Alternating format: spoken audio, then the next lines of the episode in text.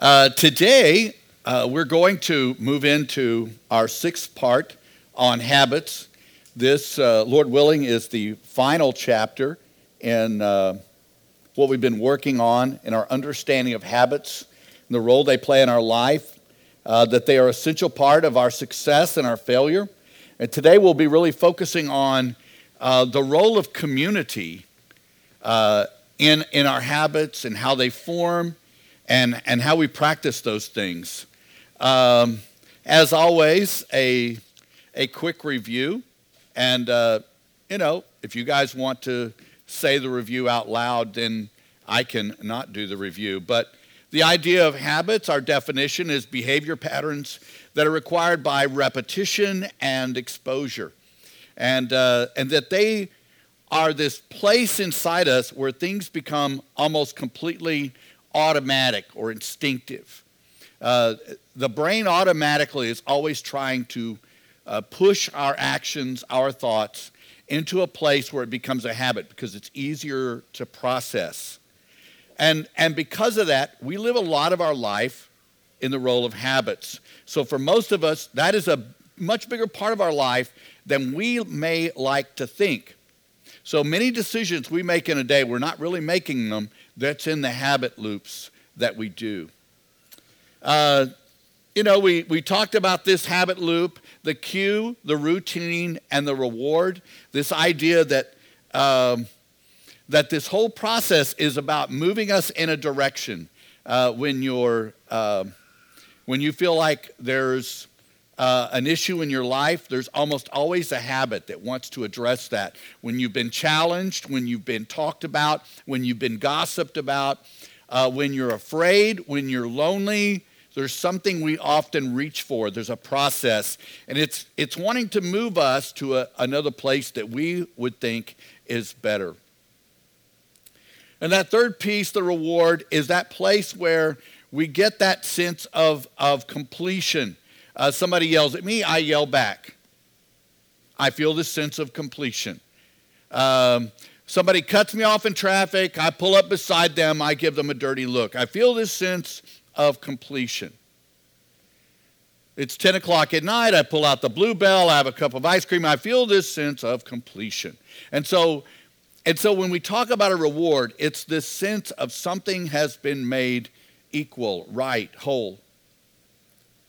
And what we've discovered is that this sense of reward, this, this place that really is often powered by desire in our life, by a justice we want, by, by uh, revenge, even, that, that these things are often driven by an immediate gratification, this place where, where something is made right at that moment.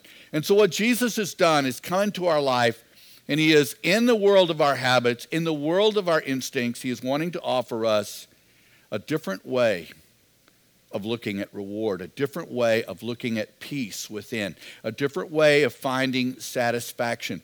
That He wants to realign those realities to a new place, a place where He has the ability to speak into our life so that those things don't indeed control us.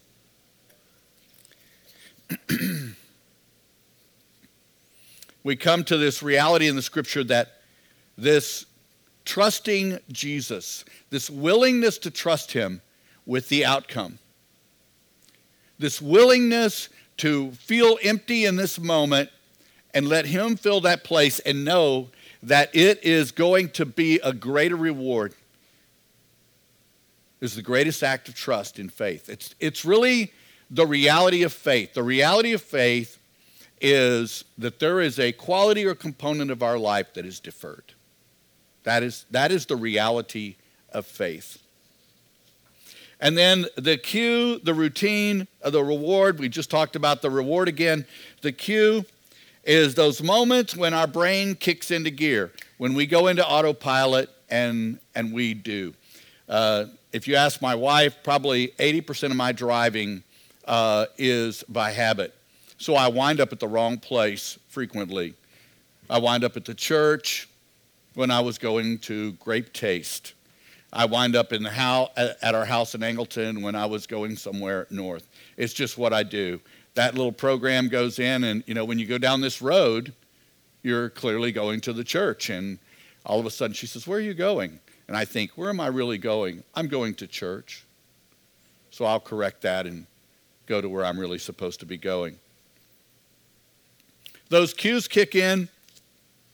And what Jesus wants to do is to make those cues, they now become opportunities. They become the place where He is engaging you and He is engaging humanity in a new reality. And then finally, the routine. He wants to rewrite the script of what we do in our life. He wants to be a part of what our instinctive compulsion is in all the circumstances of our life. He wants to be in the center of our instinctive response. He wants to develop this new way of reacting in the moment. His, his quest is that because it really is the core. You see, when we experience anger, frustration, loneliness, uh, any, any emotion, when we have victory, satisfaction, you see, instinctively, there's these things that kick in. Uh, I know that when we, uh, when we went in uh, and, and toppled the statue of Saddam Hussein uh, in Baghdad, one of the soldiers, one of the American soldiers, went and took an American flag and put it on top of it. What a bad idea. What a bad idea to step into a country that you are allegedly liberating and putting your flag on top of it. Now, did this particular soldier really mean, you know, we want to rule Baghdad or Iraq? No. He was excited and euphoric about a victory. But that was his instinct. His instinct was not really about the liberation, his instinct was about the victory in a battle. We do the same things. We do the same things. What do our instincts do?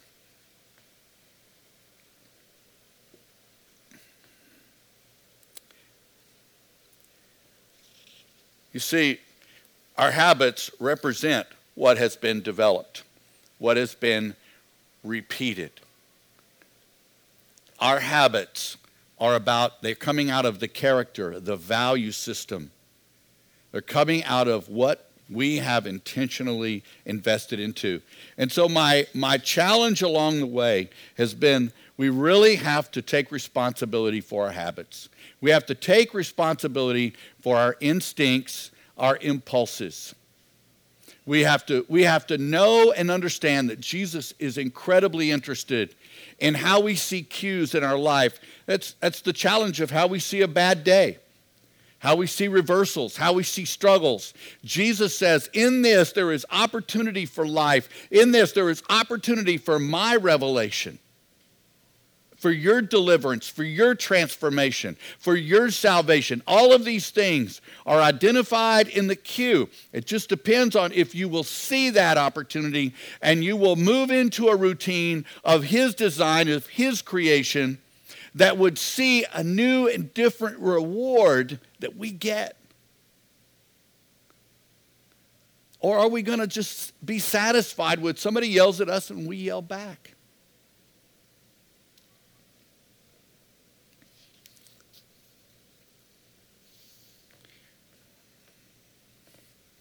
So we looked at ways to take responsibility for our, for our habits and we're not going to review those, but last week we, we went into the idea of spiritual disciplines.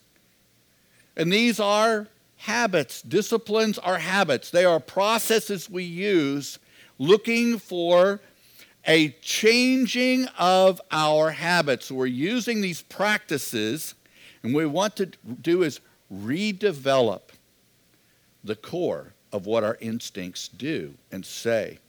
And we looked at just a few of those. Um, we broke those down into two pieces uh, disciplines of engagement and disciplines of abstinence. And I picked uh, two under each one of those. Uh, under disciplines of abstinence, we really looked at saying no to yourself with non sinful things. Now, it doesn't mean that you don't have to say no to yourself on sinful things. I'm just saying that the idea of practicing no, the idea of practicing no for you, the, the idea of delaying a reward, the idea of, of, of restraining yourself, practicing that restraint, is the very thing that begins to set you free of the moment. When you have anger set out because of something somebody did, you see, if you restrain in that moment, if you say, No, I am going to use this as an opportunity for a new habit. That's why when somebody, even when they're struggling, they say, you know, somebody really makes them angry, God, I just, you know, you go away somewhere, I just pray you bless them as mean and ugly and hateful as they were. I, pray, I pray that you would encourage them today. I pray that you would uh, be kind to them today. Lord, I, I really can't stand them. You see how that language is going back and forth? But you see, that's the effort right there to make that into an opportunity to choose a different routine and see, that's abstaining. You see how that is abstaining?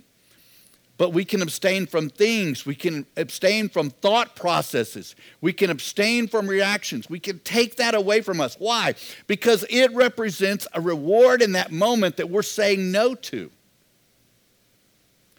And we're offering it. It becomes a sacrifice to Jesus. Transformation for all of us is about saying no to the old Bill, to the old person, and leaving room for the new person that Jesus is nurturing to rise up. And you see, that's what disciplines do. The whole idea of spiritual disciplines is, is as we'll show in just a few minutes, it really is just opening the landscape for God to work. You realize if I am, if I stay Lord of all my responses, if I stay Lord of all my actions, if I've already decided all my deeds, if I've decided what's right and wrong, if I take command and control of all those things, you realize I leave Jesus nothing. There's nothing for him to do in me. If I've decided I will do this, I won't do that, I will do this, I won't do that, I leave him nothing to mess with. Jesus, what? Well, I guess you've got it figured out. I guess this is who you want to be. And then we struggle why we don't see the power of Jesus in our life. It's because we've taken away every decision from Him. And we've said, that's my decision. That's my call. I can see right and wrong. This was blatantly a lie to my face. Therefore, I can respond to this as a lie to my face. Maybe. Maybe not. The question is, what would Jesus do? What is the Father doing? What is the opportunity? And you see, our spiritual disciplines begin to take away our routines that have us in charge. We begin to open the, split, the space within us for God to have a different answer. Saying no to ourselves. The other one we had under um, uh, disciplines of abstinence is getting alone. A difficult one for many people to be alone. And when I say alone, the TV is off, the cell phone is off, um, you know, other instruments of entertainment and input into you is off. You're away from people and you're stuck alone only with you and God. I know many people, they don't mind being alone with God, but they don't want to be alone with themselves. And for many of us, this might be you. After five minutes of silence, you're ready to, you know, do something drastic. And that begins to show how foreign it is to get to a place where you calm yourself on the inside, where you silence enough of the noise, where Jesus can speak into the place of your soul. You see, spiritual disciplines are an opportunity for our soul to feel, to speak, to hear, to cry, to be angry. Your soul, every event in your life has been imprinted on your soul. It's the place that takes all of that stuff. And yet it rarely has the opportunity to sit with Jesus and reflect and heal and bleed a little bit. You see, disciplines say this I will make a place for my soul. I will clear a place for my soul. That's what disciplines do. And it allows God to do amazing things. and then we had two disciplines of engagement. Uh, one is reading the Bible. 2 Timothy, uh, 2 Timothy 3 16 and 17. This is the NIV. All scripture is God breathed and is useful for teaching, rebuking, correcting, and training in righteousness so that the servant of God may be thoroughly equipped for every good work. Now, we often use that talking about other people, and that really is a great use of the scripture. But it also is, this is good for me to sit down with the scripture and allow the scripture to teach me, to rebuke me, to correct me, and to train me. It's a wonderful thing to sit down with the scripture and see it correcting you to see it speaking to you, to see it encouraging you. The scripture can do those things. We have to make a space for the scripture to do that. Hebrews 4:12 in the NIV, for the word of God is alive and active, sharper than any double-edged sword. It penetrates even to divide the soul and the spirit, joints and marrow. It judges the thoughts and the attitudes of the heart. Do you really want that? Do you want something to come along and actually can penetrate between the soul and the spirit, can judge the thoughts and the attitudes of your very heart? Most of us, you know, is that optional? Can we take part of that? But it really has the power to speak inside you if we read it for that.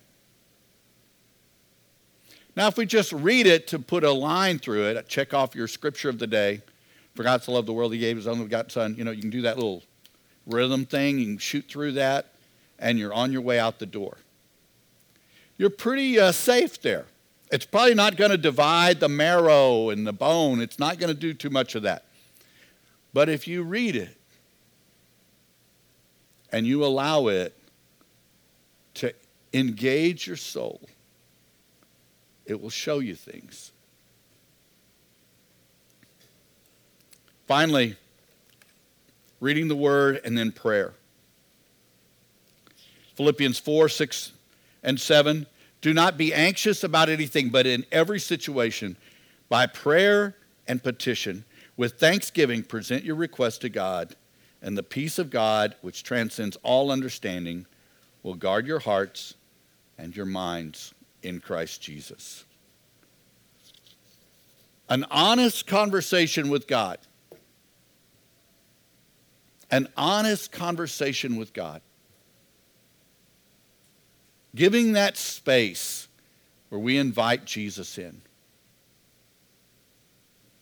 Where we sit with him in the scripture and we allow the scripture to teach us. We allow the scripture to work in us. These are the ways that habits are altered. These are the ways that habits can be challenged. These are the ways that we on the inside can find new values, can find new character, can find new ways of being me. And those things have the potential to really respond in a new way of living, a new way of impulse, a new way of having instinct. Today, we want to conclude these with this understanding. we are a community. We are a community of people, and we are a community of habit. And in Jesus, it begins with identity. I want us to go to 1 Peter chapter 2. This is verse 9 and 10. And I used the New Living Testament on this, the NLT. In fact, I use them for all the scriptures today except for one, I believe. But you are not like that, for you are a chosen people. You are a royal priesthood, a holy nation, God's very own possession. As a result, you can show others the goodness of God, for he called you out of darkness into his wonderful light. Once you had no identity as a people, now you are God's people. Once you received no mercy, now you have God's mercy. It begins with identity. In the scripture here, God is calling us a chosen people. It says, You are a chosen people. We are a chosen people. We are a called people. And it says, We're a royal priest. We are a people that are ordained by God. We are, we are called by God to serve the world in the power of God. We are called by God to be in the world as representatives of Him. That's why we're called a royal priest or a royal priesthood. We are a holy nation. So he's made us a nation. We're a called people. We're a people of purpose. I'm just translating those. We're a called people. We're a people of purpose, God's purpose. And then we are a nation. We are one united as a people. And then God goes further in that and says, you are my possession. Well, he sounds possessive there, doesn't he? See, it's, not just like you have a membership card. You paid your $28 and you're good for another year. But he sees you as his own. It goes on and it says, Once you did not have an identity, now this is your identity. So it begins with God showing us that He has made us a community and a particular community. A community that rightly looks like Him and acts like Him. He's kind of conveying here that the instincts and the impulses and the habits of His priesthood will look like Him, reflect Him, be like Him.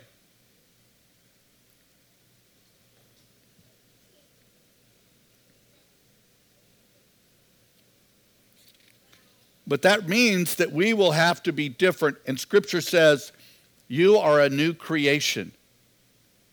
2 Corinthians chapter 5,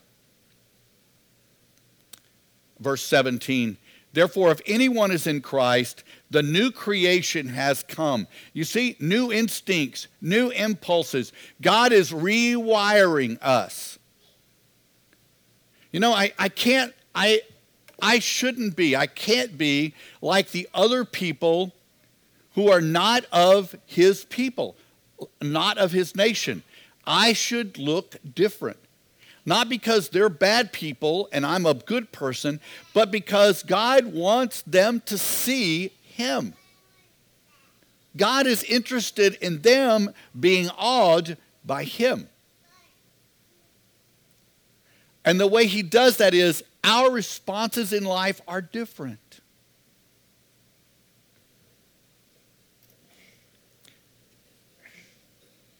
The old has gone, the new is here. In Galatians 6, verse 15, neither circumcision nor uncircumcision means anything. What counts is the new creation. Translated, it's like this You know, your religious acts, they don't mean anything. They don't convince anybody of anything. What will convince people is are you a new creation? Do you rightly demonstrate and live in the impulses and the instincts of your Father? He calls us to instinctively. I mean, we spend much of our life overriding our flesh. We bite our tongue, we count to a thousand. We don't like somebody, we just stay away from them. But that's not your father. That's not what he's like. Your Father in heaven does not get away from people he doesn't like.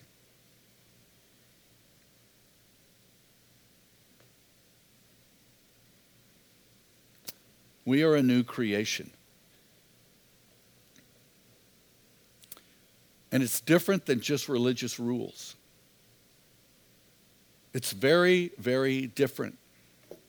See, it, it, it puts so much of the reality of our identity in experiencing transformation, becoming somebody new, somebody different. I don't know that that's all that important for many of us in the church. Am I different? Am I becoming different? Am I still cycling through the same struggles year after year after year after year? Are things becoming new in me? Am I exercising disciplines that allow those core values, those core things to be challenged and changed in me? Or am I just trying to suck it up here and trying to bite my tongue there and, and trying to avoid conflict here? I'm using all these tools of the world to try to be a nice guy. But, but Jesus didn't die for me to be a nice guy. He died so that I could be different. Not so that I could act different, but I could be different.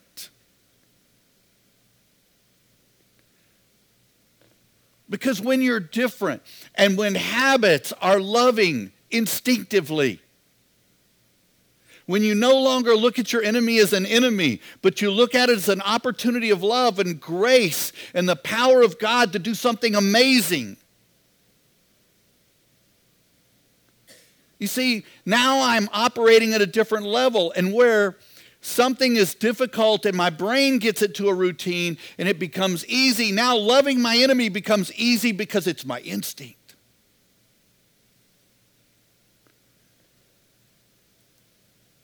caring for the poor becomes instinctive. He cares about your instincts.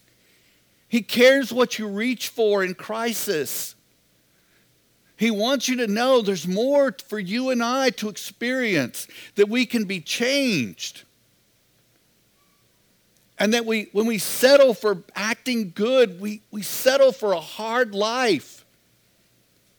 You know, dying to self sounds really hard, but living a good life, trying to act like Jesus in your own power, that's hard. And it's, it's, it gets old, it takes forever. It's a struggle, it's a burden. And Jesus says, Let me in. And let's begin the transformation. What does he say? Take my yoke upon you. It's light. It just doesn't seem right for Jesus to say, He's got the weight of the sins of the world on His shoulder. He says, My burden is light. Take mine on. He wasn't living to standards. He wasn't trying to be a good guy in his own power. We get trapped in that we're not embracing the fact that we are a new creation.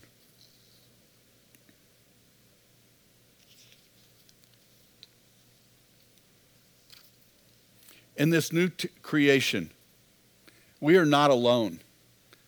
The beauty of, it, of our creation and our being called together is just that we are together. We're together. It means that I am pursuing a Christ likeness, the same as you are pursuing a Christ likeness.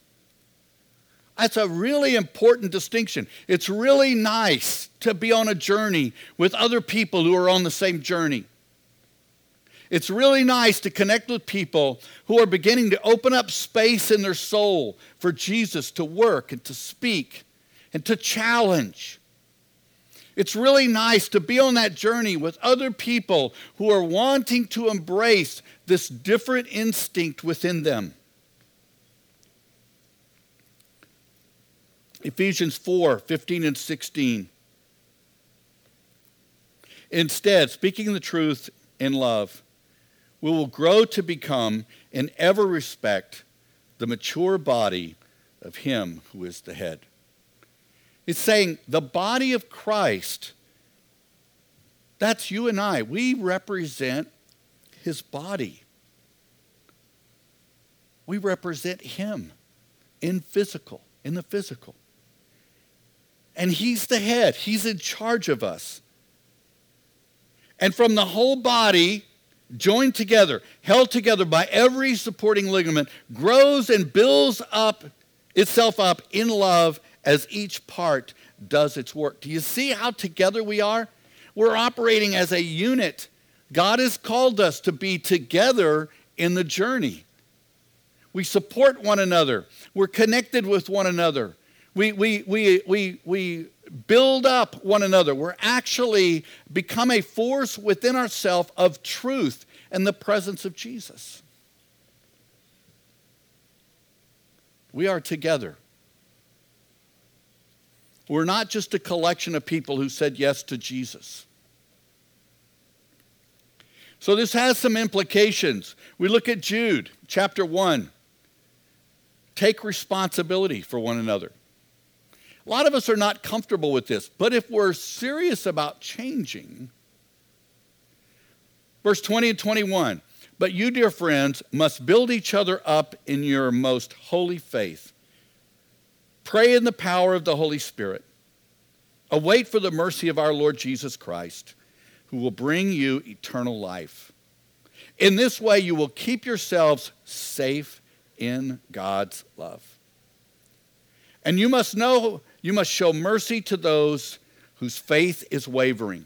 Rescue others by snatching them from the flames of judgment. Show mercy still to others, but do so with great caution, hating the sin that contaminates their lives. Take responsibility for one another. So it tells us here we have to build each other up in the faith. How do you do that? How do you build up others in the faith? How does that work? Are you doing that? Do you want to do that? Do you want others to do that to you? Are others doing that to you? You see, when I care about how you're doing in the faith, I'm going to care about your habits, your instincts, your impulses. I'm going to care about those because that's really how you're doing. If I say, and, and don't, don't get me wrong, if you ask me, hey, how are you doing? And I, I have really overcome sin, you know, many times this week, I, I don't want to take away the victory of saying no to sin. I, I don't want to take that away. I, I want to say that there's something more than just getting out of a situation without sinning. That's great. That is the step toward maturity. To build one another up in the faith is to be engaged in how they're actually doing in their soul. It's to ask them, How's your time with Jesus?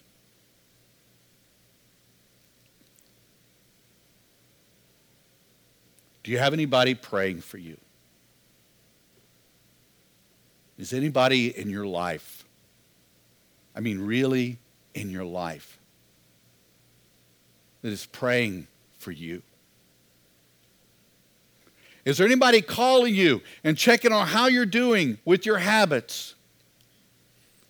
Is anybody meeting with you in some way, even if it's on the phone at midnight every Thursday, and you're, and you're talking about the things of God's grace and His love? Is there some part of you that's connecting with someone else that is about your faith having victory after victory after victory? Are you in a dry world by yourself? Living out the habits that you've had for years. You see, we have to care about one another's faith. I have to care how you're doing.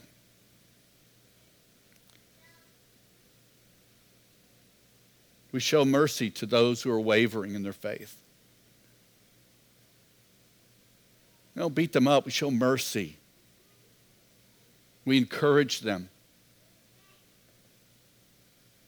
We lift them up. We do what we can do. We rescue people. The, these, are the, these are things we're just doing in the body of Christ. We care about the body of Christ. We care. We are not a group of individuals that come and sit in a room on Sunday because when we separate ourselves out like that, we lose the power of being we. And that's the very thing that God did. He made us a we. He made us a we because it's easier and it's better to go together.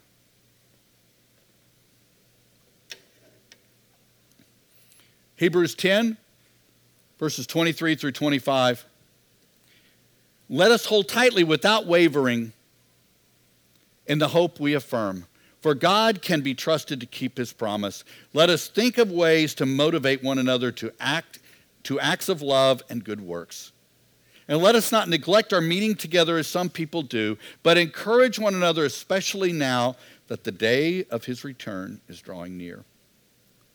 You see, we take responsibility for one another. We also invest in one another. And when I say take responsibility, I'm not saying that I have to take on all your struggles and you have to take on all my struggles. I'm saying we step into one another's reality. We, we, we take a place of responsibility with other people. We invest in one another. In this passage, what we see here is, is the author saying, let us think of ways to motivate one another. Wouldn't it be great if somebody was motivating you? If you had other people that were cheering you on, motivating you, encouraging you? And, and, and, and we can flip this. I want to open it the other way also. When you need encouragement or motivation, you need to call somebody, text somebody, two somebodies, three somebodies until you hit. We need to be motivated. You see how this is just real practical stuff? We need to be built up. We need to be motivated. We need mercy. Sometimes we need somebody to rescue us.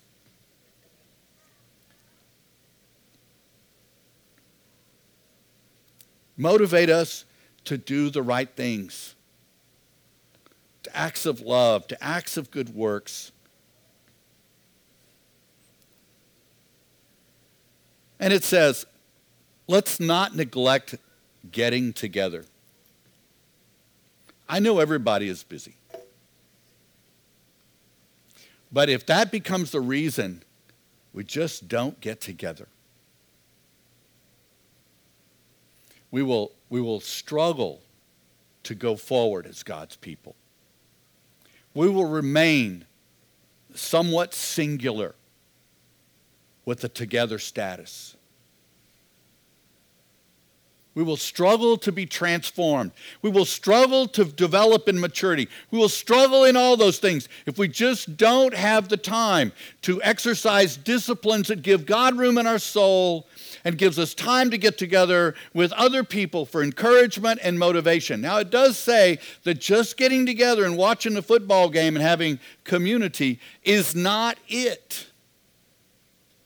We can get together and do lots of things, but are we together? And in that moment, is there something spiritually being renewed in me because I'm with you?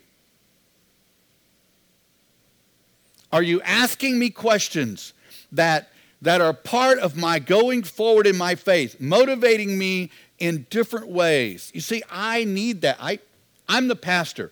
I need that. I'm not any different than you. I'm just a regular human being. I'm, I'm just happen to be standing here talking to you, but tomorrow could be the other way around. This is what we need from one another.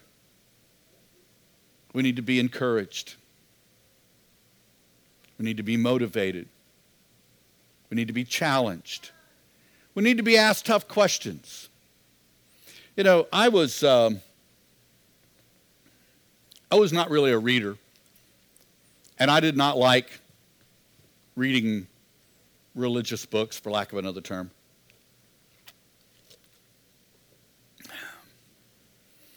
And I started taking on a leadership role uh, at the Houston Vineyard. And there were two things one is I got asked constantly, What are you reading? Now, if I say I'm reading Dear Abby, if I'm reading Sports Illustrated, if I got the swimsuit edition right here with me, that's not what they mean. What are you feeding your soul? How are you encouraging your soul? Now, if you're not a reader, and if you're a slow reader, I read a lot today. I'm still a slow reader. I'm, I'm really, I'm a slow reader. I don't really care about that. I get there. You know, I probably read more books than, I don't know, a lot of people. But, but I'm a slow reader. When Melinda and I are looking at a page together, I always have to get on to her. She's moving on way before I'm there. You know, I'm not there. Says, back up. She's like, well, how long, Bill? Till I finish. Till I finish. Little soul care going on right here. I'm going to finish this paragraph. And she's very gracious about that once we have that little, you know, come to Jesus.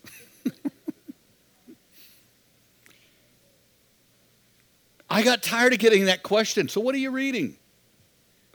So, you know what I started doing? Like before I would go to a conference or something where I'm meeting with pastors, I would find something I'm reading. Why? Because they're going to ask me and I don't want to sound stupid.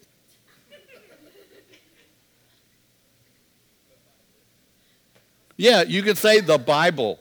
And you know, they'll take that, but they're going to say, really? Where? So, what is God showing you in the scripture? Well, I'm reading two verses a day, and yesterday it was on giving. Oh, really? How are you doing on two verses a day, Bill?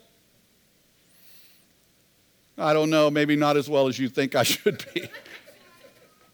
ah. So I, and so you, about a month in advance, you get this book, you start reading this book, and then you really like it.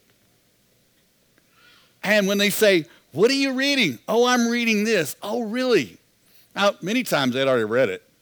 Oh, isn't that great? If you got to the part where this, say, yeah, I did get to that part. And then you have this conversation. It's like, it just all comes alive for me. And I go, wow, this is great. I like this.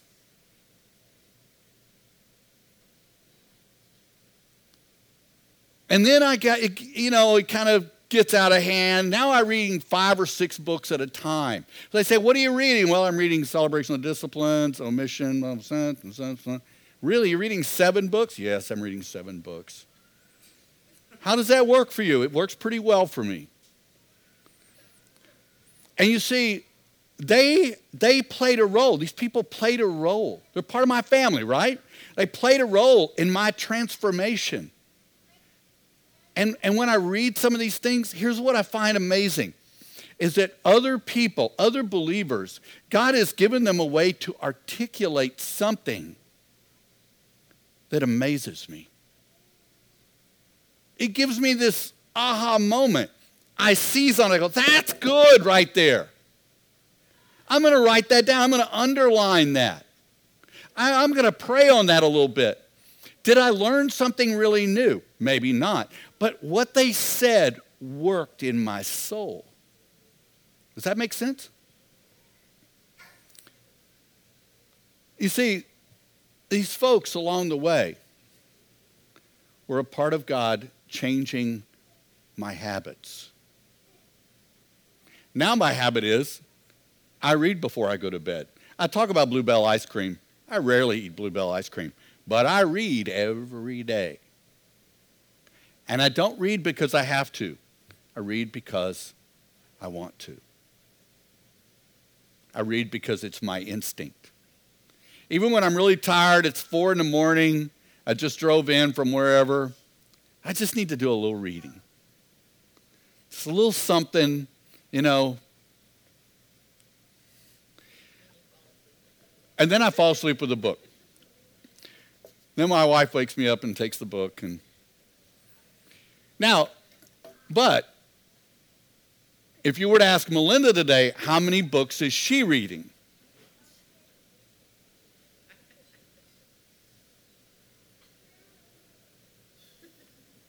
Five, six, seven, eight, who knows?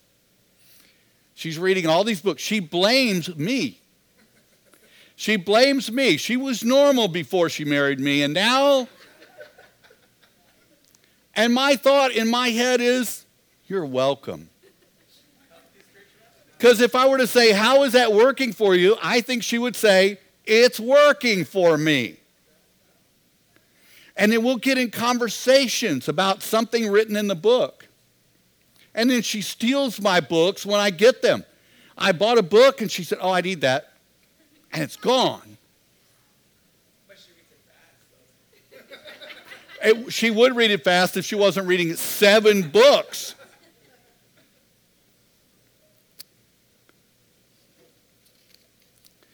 We can't neglect meeting together. You know, we have worked in Mexico for 20 years, probably. And here's what I've learned about working planting churches, building up people, coaching people, mentoring people. You got to be together. You got to find a way to spend time together. That is a non negotiable. Normally, it hasn't been that way the last few months just because we spent all the money on something else. But uh, normally, we're in Mexico every month. And right now, we're meeting with one of our potential pastors every week. They're taking a, a vineyard course with us. That is more important than anything else we could do as we meet with them. Is it worth it to spend money on airline tickets to go to Monterrey for four hours on a Saturday and then come back so I can preach on Sunday? It is absolutely worth every penny just to do what we're doing here. We cannot neglect being together. We need one another.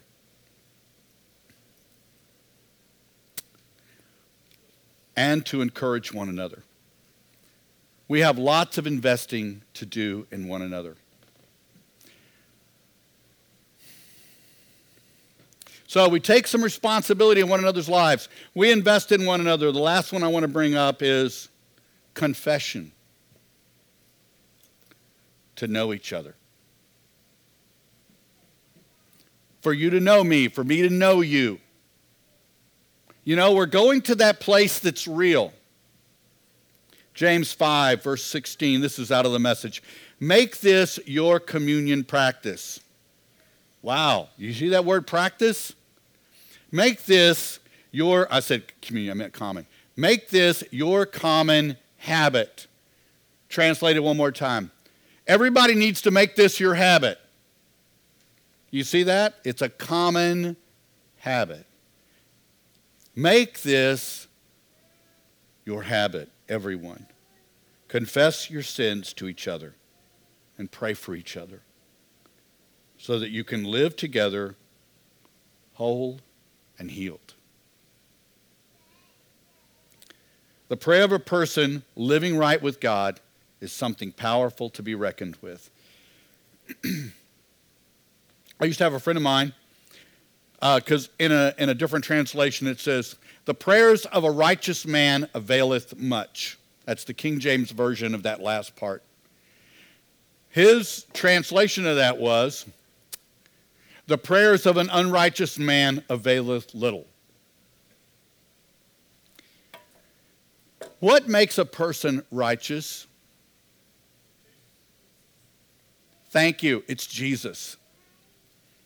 What makes a person righteous is not how well are you doing today on the sin scale. Now, that might make you feel unrighteous. It might make you look unrighteous. It might make you a lot of things. But what makes us righteous is Jesus. So we could, we could translate this a little bit. The prayer of someone in relationship with Jesus is a powerful thing. That's what it says. And so, what we can say when we're looking at these verses is make it a common practice that you are telling one another the truth about where you are struggling. Make it a common practice that you have other people in your life that you are sharing the real you with. Why? Because the prayer of somebody in Jesus is a powerful thing to bring to that reality. You see what it's saying here?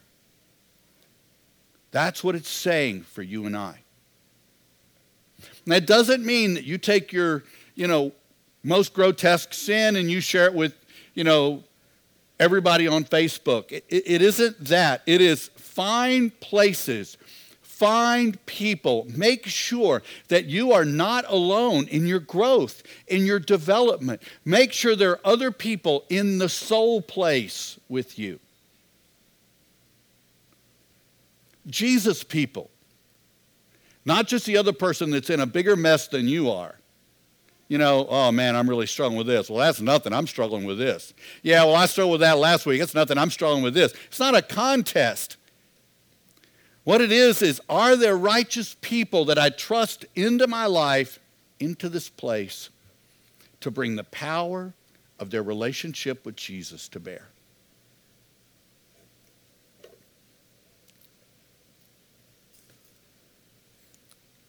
Make it a common practice. Make it a habit have people in your world. Confess your sins to one another. Pray for each other so that we can live together whole and healed. Jesus is very serious about your habit life, about the instincts that drive you, the impulses that rule you. He is eternally grateful when we override our initial instinct towards sin. I believe he's eternally grateful and proud of us when we do that. But what he's saying is there is more. That's not where the story ends. That's the beginning of the story. What he's doing today, he's offering you his yoke. And he says, My way is light and it's easy.